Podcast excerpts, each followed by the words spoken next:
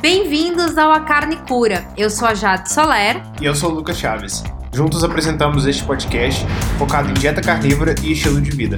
Com conselhos práticos de especialistas e adeptos da dieta para te ajudar a otimizar a sua saúde. No episódio de hoje, vamos falar com o Dr. Fábio Rigger. Dr. Fábio Rigger é médico formado pela PUC do Paraná. Dr. Fábio é ginecologista e pós-graduado em nutrologia. Para a gente começar, a gente vai pedir para você se apresentar para o pessoal e contar como foi que você começou a se interessar por dietas de baixo carboidrato. Perfeito. Bem, é, meu nome é Fábio, né? Eu sou médico há 20 anos, 22 anos para ser mais exato, né? Me formei em, em 1998 e sou ginecologista e especializado em gestação de alto risco e pós-graduado em nutrologia. Como que eu, eu comecei né, a estudar alimentação, na verdade? Isso foi é, o que me levou a estudar na medicina tradicional, na própria faculdade de medicina, o médico ele não é ensinado sobre nutrição, né? Mas eu tive uma, é, problemas de saúde há cerca de 4 ou 5 anos atrás, enfrentei a obesidade, né, e alguns esteatose hepática, pré-diabetes e tentei dietas tradicionais com déficit calórico, comendo de tudo, e não obtive sucesso, né? Então, quando eu comecei a estudar sobre alimentações com baixo teor de carboidrato, que me despertou um, um é, eu tive um interesse muito grande por estudar sobre alimentação, acabei fazendo pós-graduação na nutrologia, né? E hoje, há quatro anos, quatro, três anos eu tenho um consultório que atendo como nutrólogo e objetivando aí ensinar as pessoas a comerem de forma correta, né?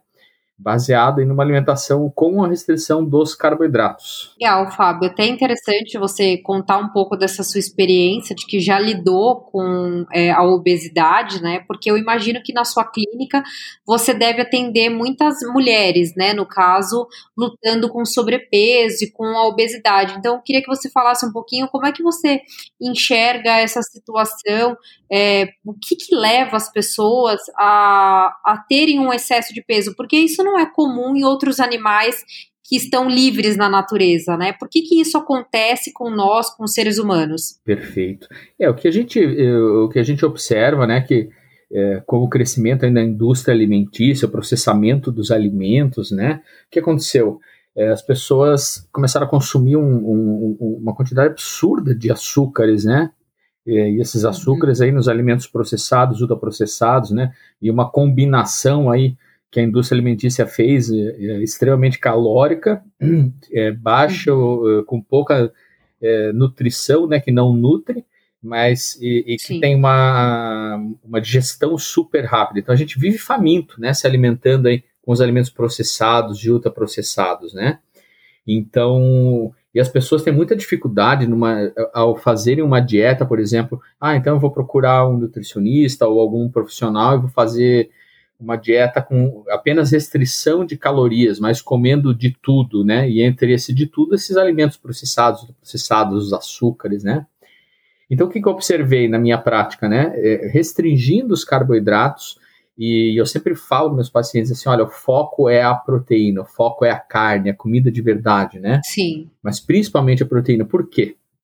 Por que, que a gente engorda? Por que, que a gente tem fome? Primeiro, porque quando a gente consome esses produtos processados ricos em açúcares, a gente faz picos de insulina, né?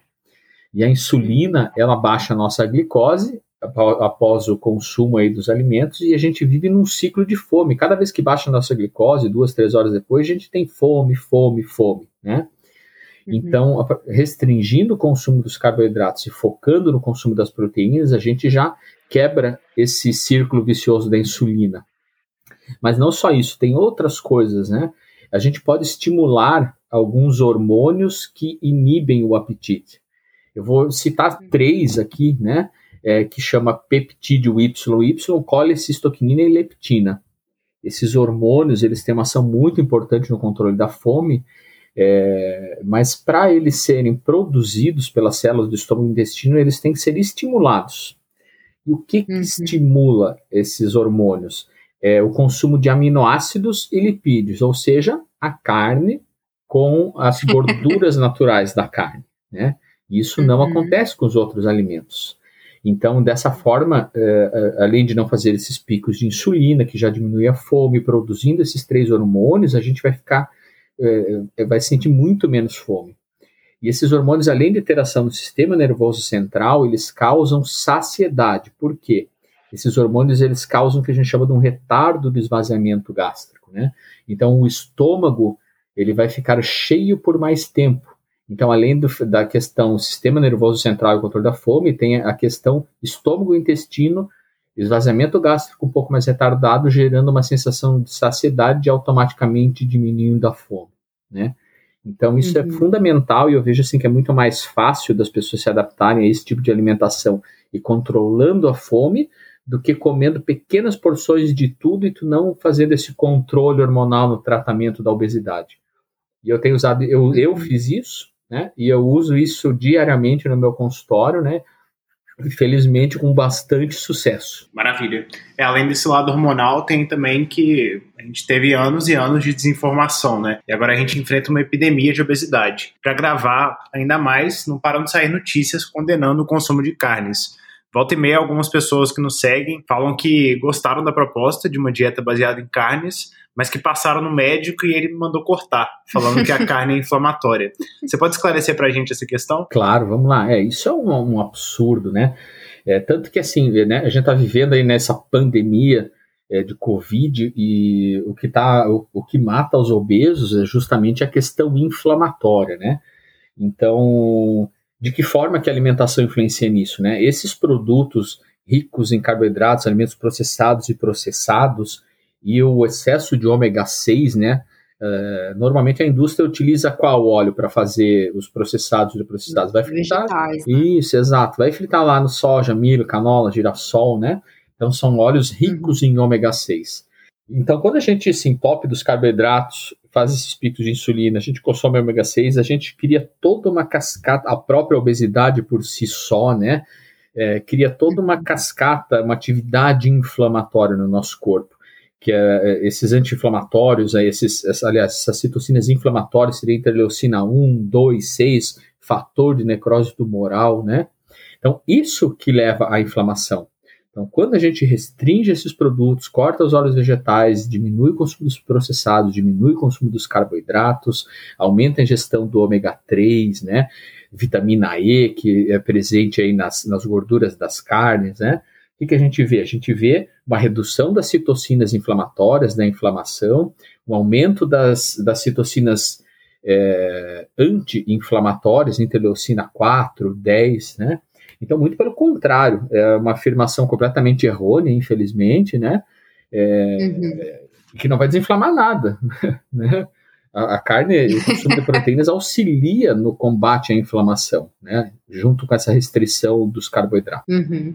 E, e, é só a gente pensar o seguinte, que se você passa em um médico, em um nutricionista, e ele fala que você deve reduzir a carne, ou mesmo cortar a carne da dieta, dificilmente as pessoas vão se voltar, então, ao consumo de vegetais e frutas, né? É, normalmente elas passam a se entupir de mais carboidrato.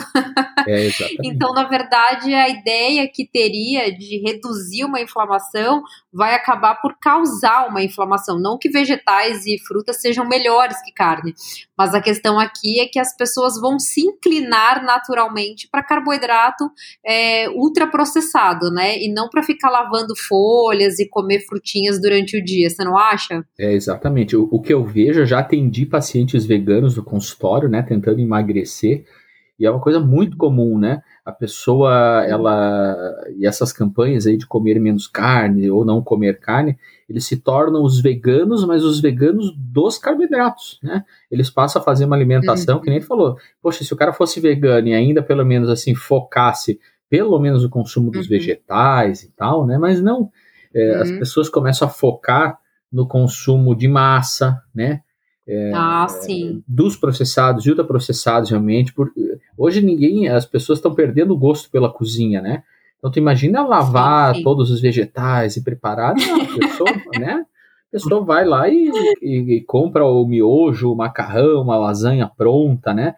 E, e daí vira o vegano do carboidrato, realmente, né? E termina de. E acabam, e, e é frequente, né? As pessoas associam o vegano uhum. com a pessoas magras, saudáveis, né? Muito pelo contrário. Eu vejo veganos obesos, acima do peso, né?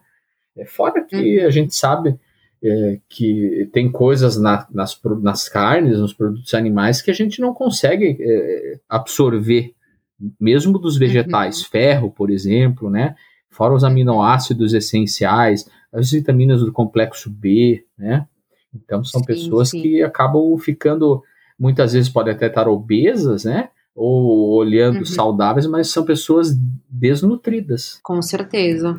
E já que a gente falou um pouquinho sobre inflamação, uma dúvida bem recorrente que eu recebo é com relação à endometriose. Tem muitas mulheres que me escrevem e falam assim: ai, eu me interessei por essa proposta de uma dieta carnívora, mas pronto, batata. Eu passei no uh, ginecologista e ele disse que quem tem endometriose não pode comer carne.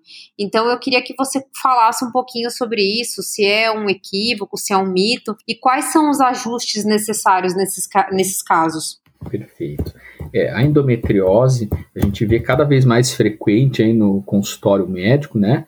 É... Mas assim, a endometriose, ela, ela é uma doença com fundo inflamatório, né? A gente não sabe ao certo até hoje ah, o que leva à endometriose. Se supõe. Vamos explicar um pouquinho então para o pessoal que não sabe ou nunca ouviu falar de endometriose. Existe uma sim, camadinha sim. interna do útero que a gente chama de endométrio, né? Esse endométrio é, é o que é, ele, ele aumenta de volume durante determinado período do mês na mulher dentro do útero, preparando para receber um embrião, né? Caso a mulher não engravide, o que vai acontecer? Vai ocorrer uma descamação desse endométrio e isso é a menstruação. Então, essa camada interna do útero prepara o útero para uma gravidez e é o que a mulher menstrua todos os meses. Endometriose é quando tem pequenos pontos desse endométrio fora do útero. Né? Ele devia estar dentro do útero, mas tem fora, principalmente na região pélvica. Pode acometer bexiga, pode pegar, às vezes, intestino, é, os ovários, né?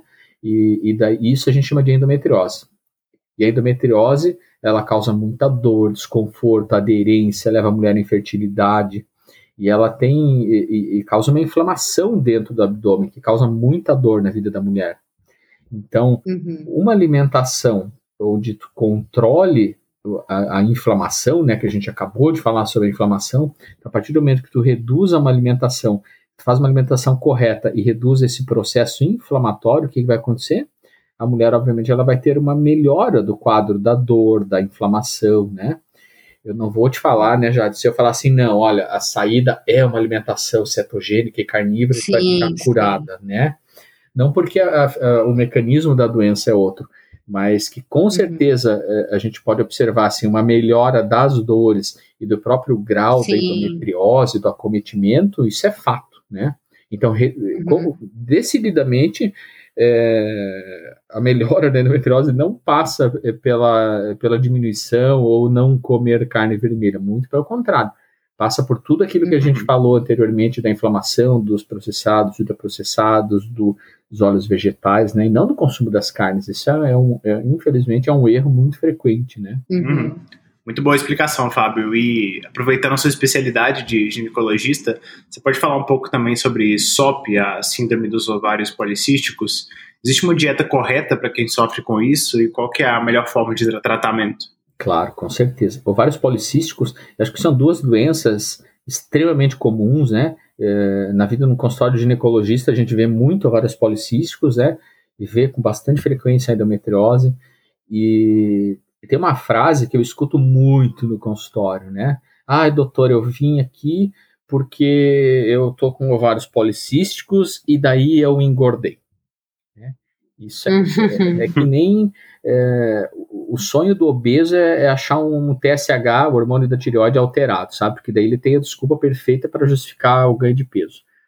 Ah, ovários policísticos é mais ou menos a mesma coisa, sabe? Ah, eu tenho ovários policísticos e daí eu engordei, doutor. E na verdade não é isso o sobrepeso, uhum. né, o ganho de peso, a obesidade e principalmente a hiperinsulinemia, ou seja, insulina alta, é a gênese, uhum. é a uhum. causa dos ovários policísticos, tá?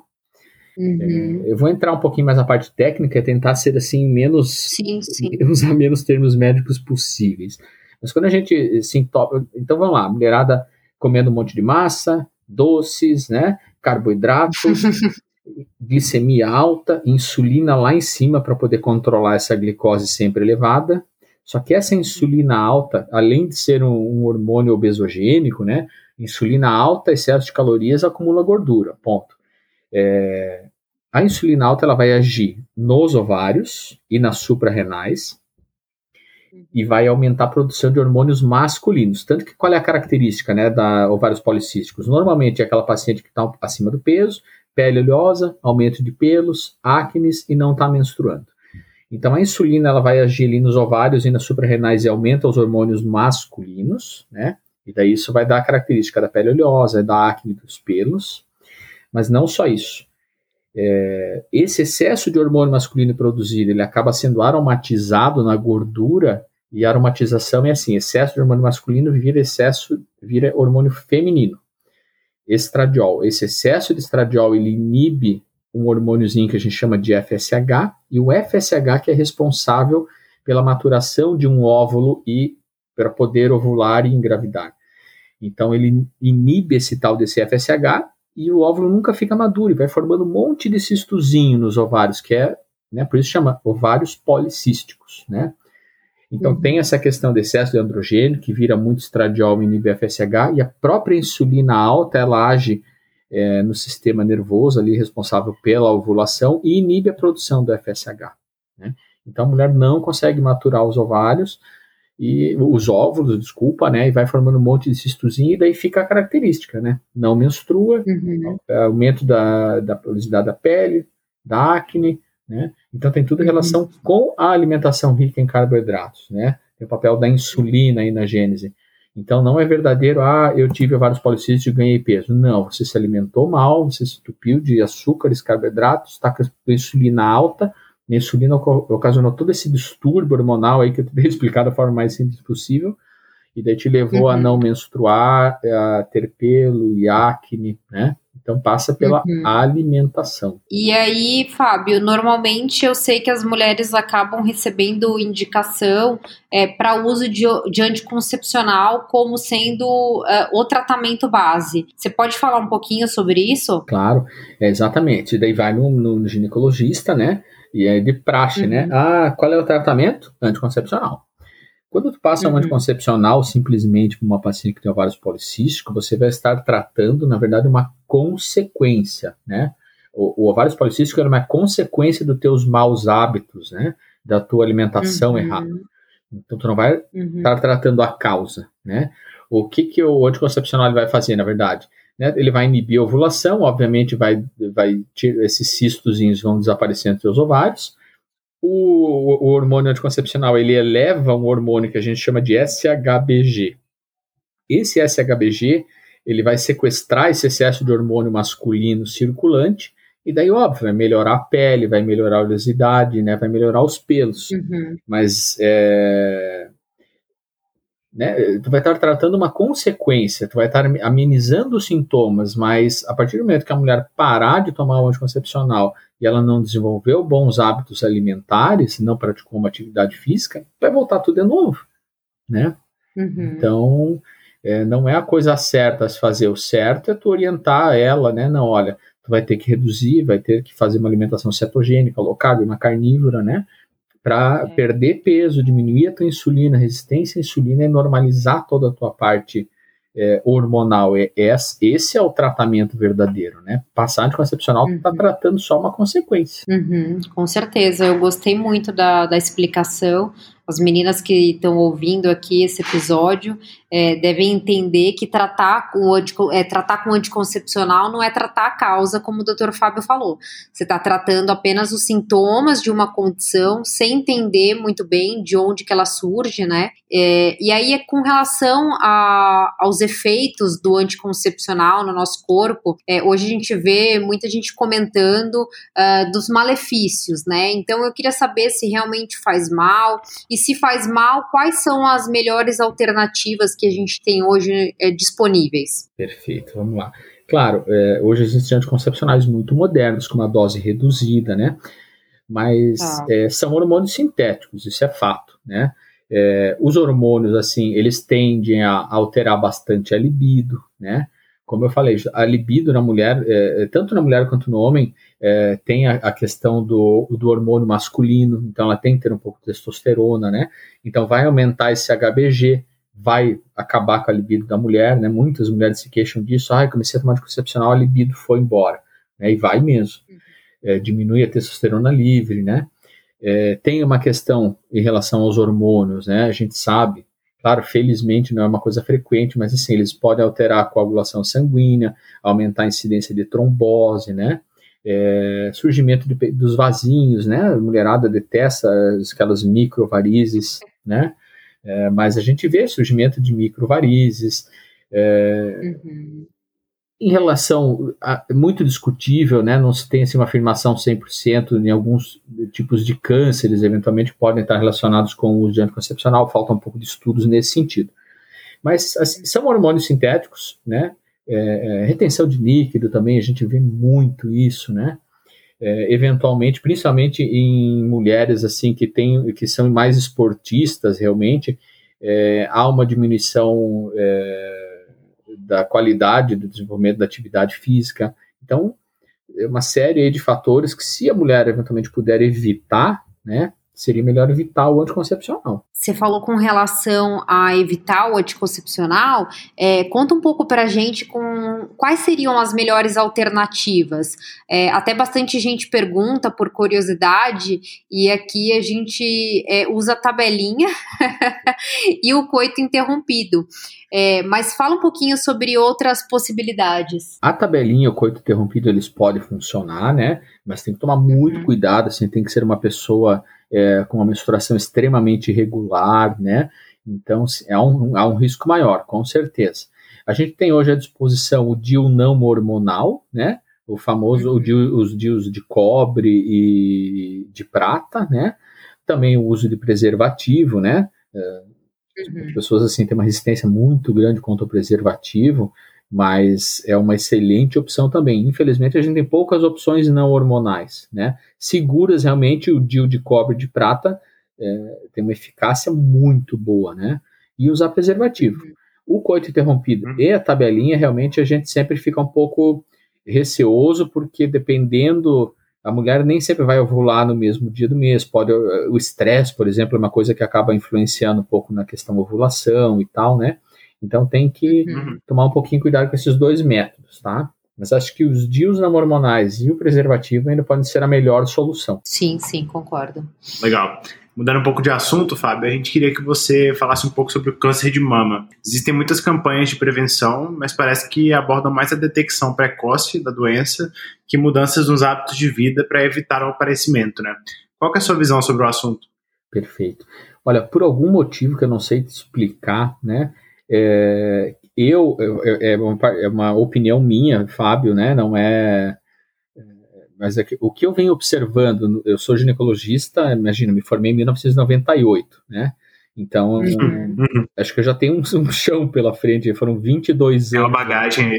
É, exato. Então, o que, que eu observei, o que, que a gente observa nesses, eh, né, em 22 anos, o que, que eu pude observar?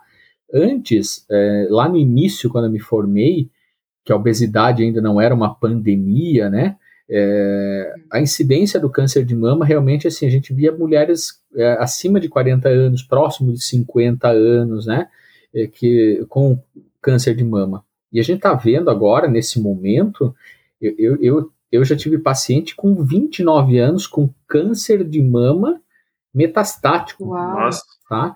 É, é, que foi, é, infelizmente, essa paciente está fazendo tratamento paliativo, né? Ou seja, não tem mais o que fazer. Ela está com metástase óssea, né? É, e se, né, ela está fazendo tratamento paliativo, infelizmente, só aguardando o pior acontecer. E a gente vê isso com cada vez mais frequência, pacientes jovens, na faixa de 30, 32 anos, com câncer de mama. Eu atribuo a isso, sinceramente, porque mudou muito, né? E junto, junto com esse perfil de paciente, essa mudança, a gente está vendo o que? A gente está vendo a explosão do sobrepeso e obesidade, né?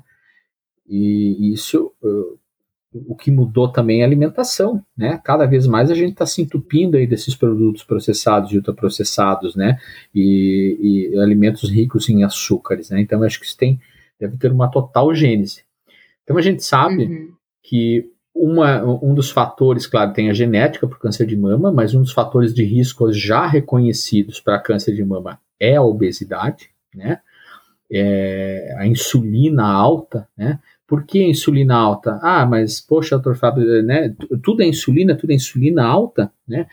Olha, é, o, o que, que se, o que, que se, o, qual é a tese hoje sobre a relação insulina elevada, né?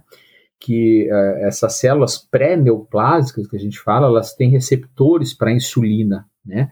E então, esse, é, quando a insulina vai lá, está elevada e se liga nesses receptores para a insulina nas células pré-neoplásicas, o que, que vai acontecer? A insulina vai estimular o crescimento dessas células, né? O que, que é um câncer? É um crescimento desorganizado, né? E excessivo das células, sabe? Então, é, em princípio, essa, essas células elas acabam tendo muitos receptores, insulina elevada e vai estimulando o crescimento e as células vão crescendo de forma desorganizada, se reproduzindo e formam um câncer. Outra coisa interessante, a gente falou de inflamação, né? E, é, essa inflamação crônica ocasionada pela obesidade e pela alimentação, existe uma citocina inflamatória que é produzida em excesso que a gente chama de TNF-alfa, não sei se vocês já ouviram falar. É a, o famoso é, é, fator de, ne, de necrose tumoral. Essa citocina inflamatória, ela parece agir como um promotor do crescimento tumoral. E como que a gente aumenta o TNF-alfa? Comendo errado, se inflamando, estando com sobrepeso, obesidade, né? Então, acho que ficou claríssimo, né, de que maneira aí que essa nossa alimentação está relacionado ao aumento aí do câncer de mama, né? Sim, sim. É, e o interessante seria que essas medidas né, de prevenção abordassem isso, mas infelizmente não é o que a gente vê. É, quando, quando tem a época né, de campanha de câncer de mama, é, a gente nada, se vê, né, falando sobre o assunto de alimentação praticamente, hábitos saudáveis, então foca-se muito em você fazer os seus check-ups regulares e acabar descobrindo a doença mais rápido. Mas ninguém fala exatamente o que, que você pode fazer para evitar, e eu concordo com você que o foco deveria estar na mudança da nossa alimentação, é, combate ao sedentarismo também, né? Então, os hábitos saudáveis vistos como um, um, todo. E aí, avançando aqui um pouquinho, Fábio, você tocou no assunto libido, e eu recebo bastante mensagem nesse sentido, algumas mulheres até dizendo que notaram, mulheres e homens, tá? Dizendo que notaram muito uma melhora da libido quando passaram a inserir mais alimentos de origem animal na dieta. Aqui não necessariamente eu tô falando de uma dieta carnívora, mas uma dieta animal-based, né? Baseada em animais. Esse eu acredito que deve ser um outro assunto que surge bastante, né? Às vezes a gente comenta só com as amigas e com o ginecologista, tem um pouco de vergonha até de falar sobre isso é, com os parceiros. O que, que influencia é, para que homens e mulheres ele, tenham baixa libido e como que a gente faz para normalizar isso? Perfeito. Ó, abaixo, quando a gente está acima do peso, obeso, né? O que acontece? É, como eu, a gente já comentado antes, assim, a libido ela, ela, depende muito da testosterona, tanto no homem quanto na mulher, né? Então, pacientes, tanto homens quanto mulheres, que estão acima do peso, é, a testosterona, esse, esse, sobrepeso aumenta uma enzima que é a aromatase, né? Que diabo que é essa aromatase? A aromatase ela vai pegar a nossa testosterona ali que está livre e ela converte a testosterona em estradiol, né? E só que quem manda na libido, principalmente o estradiol, ele tem até um certo papel, mas é a testosterona, né? Então a gente aromatiza lá o pouco que a gente tem e a pessoa não faz atividade física, né? Porque o exercício resistido também ajuda a melhorar essa parte. Então a gente já aroma, aromatiza o pouco que a gente tem, né? E a gente, além de tudo, a gente está comendo mal. A gente, é, a gente precisa ir para fazer testosterona, né? A alimentação é muito importante, né? Lembrando que os hormônios sexuais, assim, eles vêm do colesterol, né? É, o colesterol é precursor dos hormônios, né? Então, a gente, ah, gordura saturada, gordura faz mal, gordura faz mal, colesterol faz mal. Não, a gente precisa de colesterol para produzir os hormônios, né? A gente precisa de zinco, de selênio, magnésio, vitamina E, né? E onde que, quais são os alimentos que são ricos nesses minerais e na vitamina E. É, a gente pode obter isso através do consumo das carnes, das gorduras naturais das carnes. Isso a gente encontra nos ovos, comendo peixes, né? Então, são todos esses alimentos são ricos nesses minerais e vitaminas que acabam contribuindo é, para a produção da testosterona, né? E tem uma coisa muito importante também, que são as vitaminas do complexo B. As vitaminas do complexo B, elas parecem ter uma, uma ação muito importante tanto nos ovários quanto nos testículos, né? Ela, ela melhora a, a vascularização, o, a forma que chega o, o, oxigênio, o sangue com oxigênio e nutrientes para os ovários e para os testículos, né? Então, se tu tem menos vitaminas do complexo B, isso também vai alterar, acabar alterando a função ovariana e testicular, né? E na mulher existe um hormônio que, é, é que inibe também a parte é, hormonal que a gente chama de prolactina, né? E para um adequado controle da prolactina é muito importante a vitamina B6, tá? E como que a gente consegue vitaminas do complexo B? No, só, só existe vitaminas do complexo B em produtos de origem animal. Então a gente tem que comer uhum. proteínas de maneira geral, né? Então é fundamental que a gente consuma, esse, que nem tu falou, não precisa ser carne necessariamente só, mas assim, sim, eh, os produtos realmente de origem animais eles vão conseguir é, fazer com que a gente produza é, testosterona em níveis adequados, tem uma boa parte hormonal, né, associada a exercício resistido, é, e tu vê como uma coisa se liga na outra, né, Jade? Eu falei de aromatização, sim, sim. sobrepeso, obesidade, então tudo acaba se interligando, né? Sim, então, tu engordando menos, fazendo atividade física, comendo bem, tu vai produzir menos, tu vai produzir testosterona adequadamente, vai aromatizar menos, né? Então, uma coisa é tudo interligado. Uhum. Muito bom. E falando um pouco mais sobre a saúde da mulher, a Jade comenta bastante que um dos problemas que ela tinha antes de mudar a alimentação era a candidíase. E parece ser algo bem comum entre as mulheres. Você pode falar um pouco mais sobre isso e como evitar que seja um problema recorrente? Claro, perfeito. A cândida, né? É, a cândida ela não é uma doença sexualmente transmissível, né? Às vezes as mulheres chegam no consultório desesperadas ah, meu Deus, eu não estou aguentando. É, a gente vê, às vezes chegam brabas com o marido, coitado do marido. Tem nada a ver com o negócio. é, mas eh, chegam desesperadas mesmo, né? Poxa, eu tô com muita coceira, eu tô todo assado, eu tô vermelho, eu tô, meu Deus, o que que eu faço, doutor? O que que meu marido fez? É, é, Qual que é o nome dela? isso, pois é, mais ou menos por aí. E o que, que a gente vê? O fungo, ela, então, a cândida ela faz parte da tua flora vaginal normal, ou seja, a mulher tem que ter uma quantidade X é, desse fungo dentro da vagina, junto com lactobacilos, com bacilos é, acidófilos, justamente por uma forma de proteção da mucosa vaginal. A partir do fungo gosta do quê? Fungo gosta de calor, fungo gosta de umidade, então por si só a vagina já é um ambiente perfeito para o crescimento do fungo. Mas fungo gosta de açúcar, né? Então, a partir do momento que tu começa a ter uma alimentação onde tu vai manter níveis de glicose elevado, então é mais um fator para o crescimento do fungo, né? Tanto que é super comum, eu vejo pacientes diabéticas ou com resistência à insulina e que elas voltam rotineiramente em consultórios médicos de ginecologistas, né? Ai, doutor, porque não aguento mais, já usei de tudo, já usei antifúngico é, por várias semanas e não melhoram da cândida e não vai melhorar realmente, né? Enquanto tu não mudar a alimentação, restringir o consumo dos carboidratos e melhorar a tua glicose, não tem jeito, né? É, a cândida fica se repetindo, se repetindo e se repetindo. É bem complicado. Isso também acontece com infecção urinária? Porque eu sei que bastante gente também tem, além da candidíase, a infecção urinária de repetição. Com certeza é, um, um, é uma outra doença extremamente comum, a famosa cistite, né, que a mulherada reclama, também está associado, né? As bactérias também é, adoram açúcar na urina, né? Então, uhum. é, é, é, um fator de risco realmente tanto para o desenvolvimento da candidíase de repetição quanto para infecções urinárias de repetição. Tá certo. Nossa, era um sofrimento que eu tinha bem grande, praticamente todo mês mesmo. É bem o que você descreveu. Eu passava no ginecologista ou no pronto-socorro mesmo, quando eu não conseguia marcar uma consulta, é, e com candidíase de repetição. Eu lembro até uma vez, foi muito icônico para mim, que eu já estava cansada disso, e eu perguntei para um ginecologista, falei, mas por que que eu tenho isso toda hora? E a resposta dele foi: é, você tem que ver isso daí.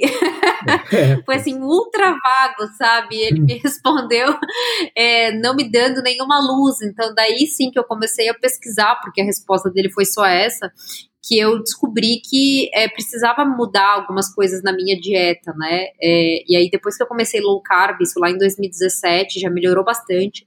E em carnívora eu nunca realmente mais tive, né? Então foi uma coisa muito boa aí ter me livrado sobre isso, é, me livrado disso. E agora que a gente já está caminhando aqui para o final do episódio, Fábio, é, eu queria que você falasse um pouquinho sobre menopausa. Boa parte das mulheres que me seguem é, já estão ali entre os 40 e 50 anos, então eu queria que você falasse ali qual o caminho que a mulher deve seguir nessa fase para se manter com saúde, no peso adequado, se sentindo bem. Perfeito.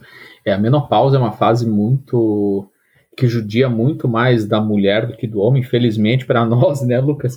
Uh, o homem ele sente muito menos os efeitos, né, da andropausa, mas não achem os homens Sim. que estão escutando a gente aí que a gente não não vai sentir, né?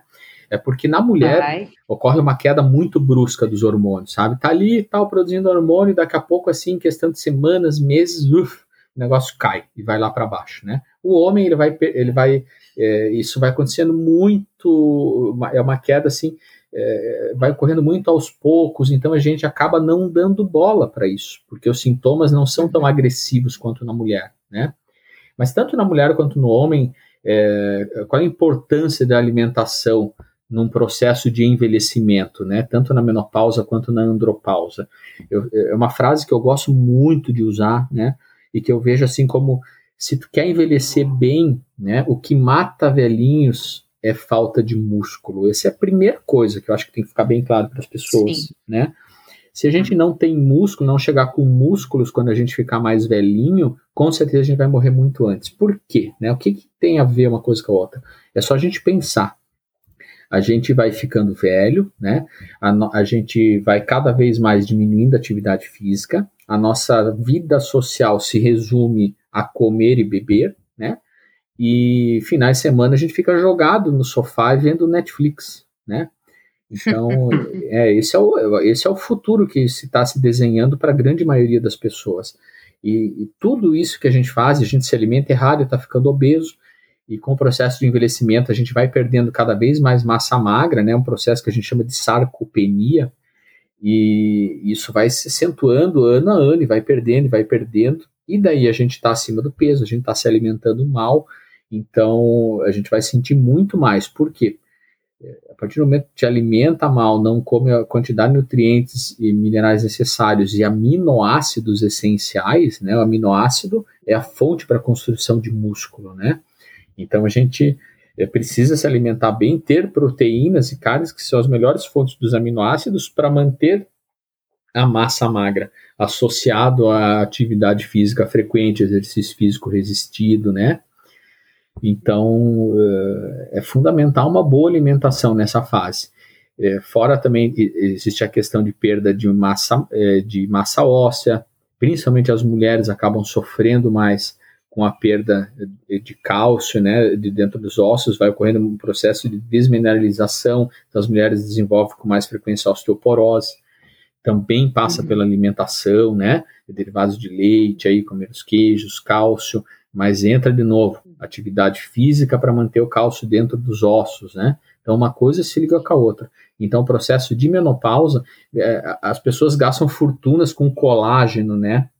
A gente vê, ah, é porque eu tô tomando colágeno. Eu falo, pra, a primeira coisa que eu falo para minhas pacientes, quando elas estar comigo, elas têm nessa faixa aí de 50 anos, assim, ah, doutor, o que acha? Já comprei colágeno. Eu falo, olha, acabou de jogar dinheiro fora, então. Né? Porque se tem uma coisa, é, que é bem questionável é o colágeno. O que é o colágeno? É um monte de, de aminoácidos juntos que formam uma molécula chamada colágeno. E daí a gente vai lá, toma a cápsula do colágeno, lá o pó, o que seja, esse colágeno ele vai ser digerido, vai, vai sofrer o processo de digestão e ele vai ser quebrado em um monte de aminoácidos. E daí o nosso corpo vai usar aquilo ali para fazer qualquer coisa, menos mexer com a pele e com o cabelo. Então, para a gente manter a pele boa, o cabelo bom, os músculos bons, a gente precisa de aminoácidos. Daí a gente vai conseguir formar colágeno para a pele, para o cabelo, para produzir enzimas, né, para manter o nosso corpo funcionando. Então, vocês vejam que, né, a gente falou de músculo, a gente falou de pele, de cabelo, e a fonte principal dos aminoácidos é justamente uh, o consumo das proteínas. Ele é super importante no processo de envelhecimento, tá? E as pessoas estão fazendo exatamente o contrário, né? Esses dias até fiz um post justamente falando sobre isso. Qual é o futuro, né? O que o futuro reserva para as pessoas no processo de envelhecimento, né? A gente vai ver um monte de pessoas aí acamadas, né? E essa falta de músculo resulta nisso. Pessoas acamadas uhum. que perdem a sua liberdade, que precisam dos outros para se movimentar, e daí isso gera e vira um círculo, né? É, tu te movimenta menos, perde mais músculo, o coração e a parte pulmonar começam também a sofrer, né? Então, Sim. olha como, né? E a gente não pensa nisso agora, quando a gente ainda. Eu não sou mais tão jovem, né? Mas, enfim.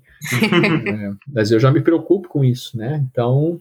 E as pessoas deveriam se preocupar, infelizmente, né? E, e quando chegar a conta lá, depois que passar de 50 anos, 60, Daí talvez alguém lembre desse episódio que fala, poxa, não é que eles estavam certos lá atrás e a gente fez tudo errado. Exatamente. Aqui é, vou fazer um parênteses para deixar para o pessoal uma frase de Sêneca que é bem interessante, que ele fala que muitas pessoas acabam adiando essas decisões importantes para um ponto da velhice que muitos não chegam, né?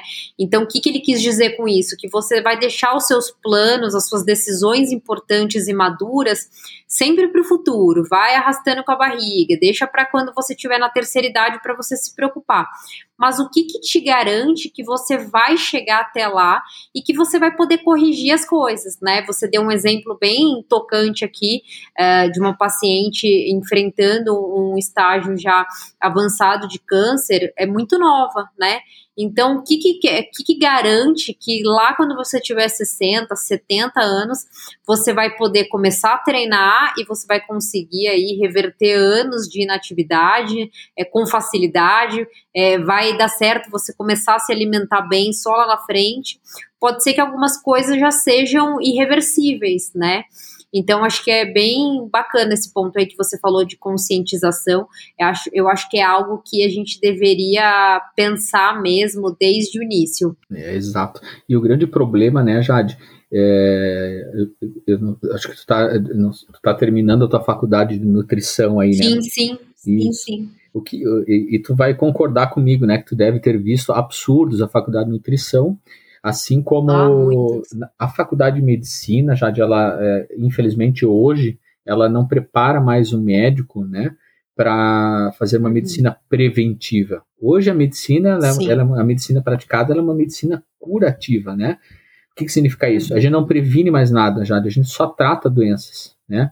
É, então, cada vez mais é, é, é medicamento, medicamento, medicamento, e ninguém se preocupa em orientar o paciente, olha, fulano, tu comeu errado a vida inteira, vamos mudar, né? Ou tu não fez atividade física, vamos começar a fazer atividade física.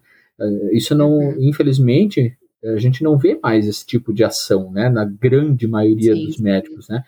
Mas a, a, culpa, a, a, culpa vem, acho que, da formação. Não estou falando mal dos colegas, absolutamente, né? A gente claro, não claro. foi formado a gente não tem uma cadeira de nutrição, a gente não tem uma cadeira é, que fale da atividade física, sabe? Uma coisa específica nesse sentido. Então, a nossa formação uhum. errada, a gente. Sempre bem vago, né? É, exatamente, totalmente vago. Eu fui aprender, já eu tive que ficar doente. De, imagina, eu já tinha 16, 17 anos de formado, né? E passei, é, eu tive que ficar doente é, para poder resolver estudar o papel da alimentação e da atividade física na saúde. Quantas mulheres já eu passei anticoncepcional para tratar os vários policísticos nesses 15 anos, né?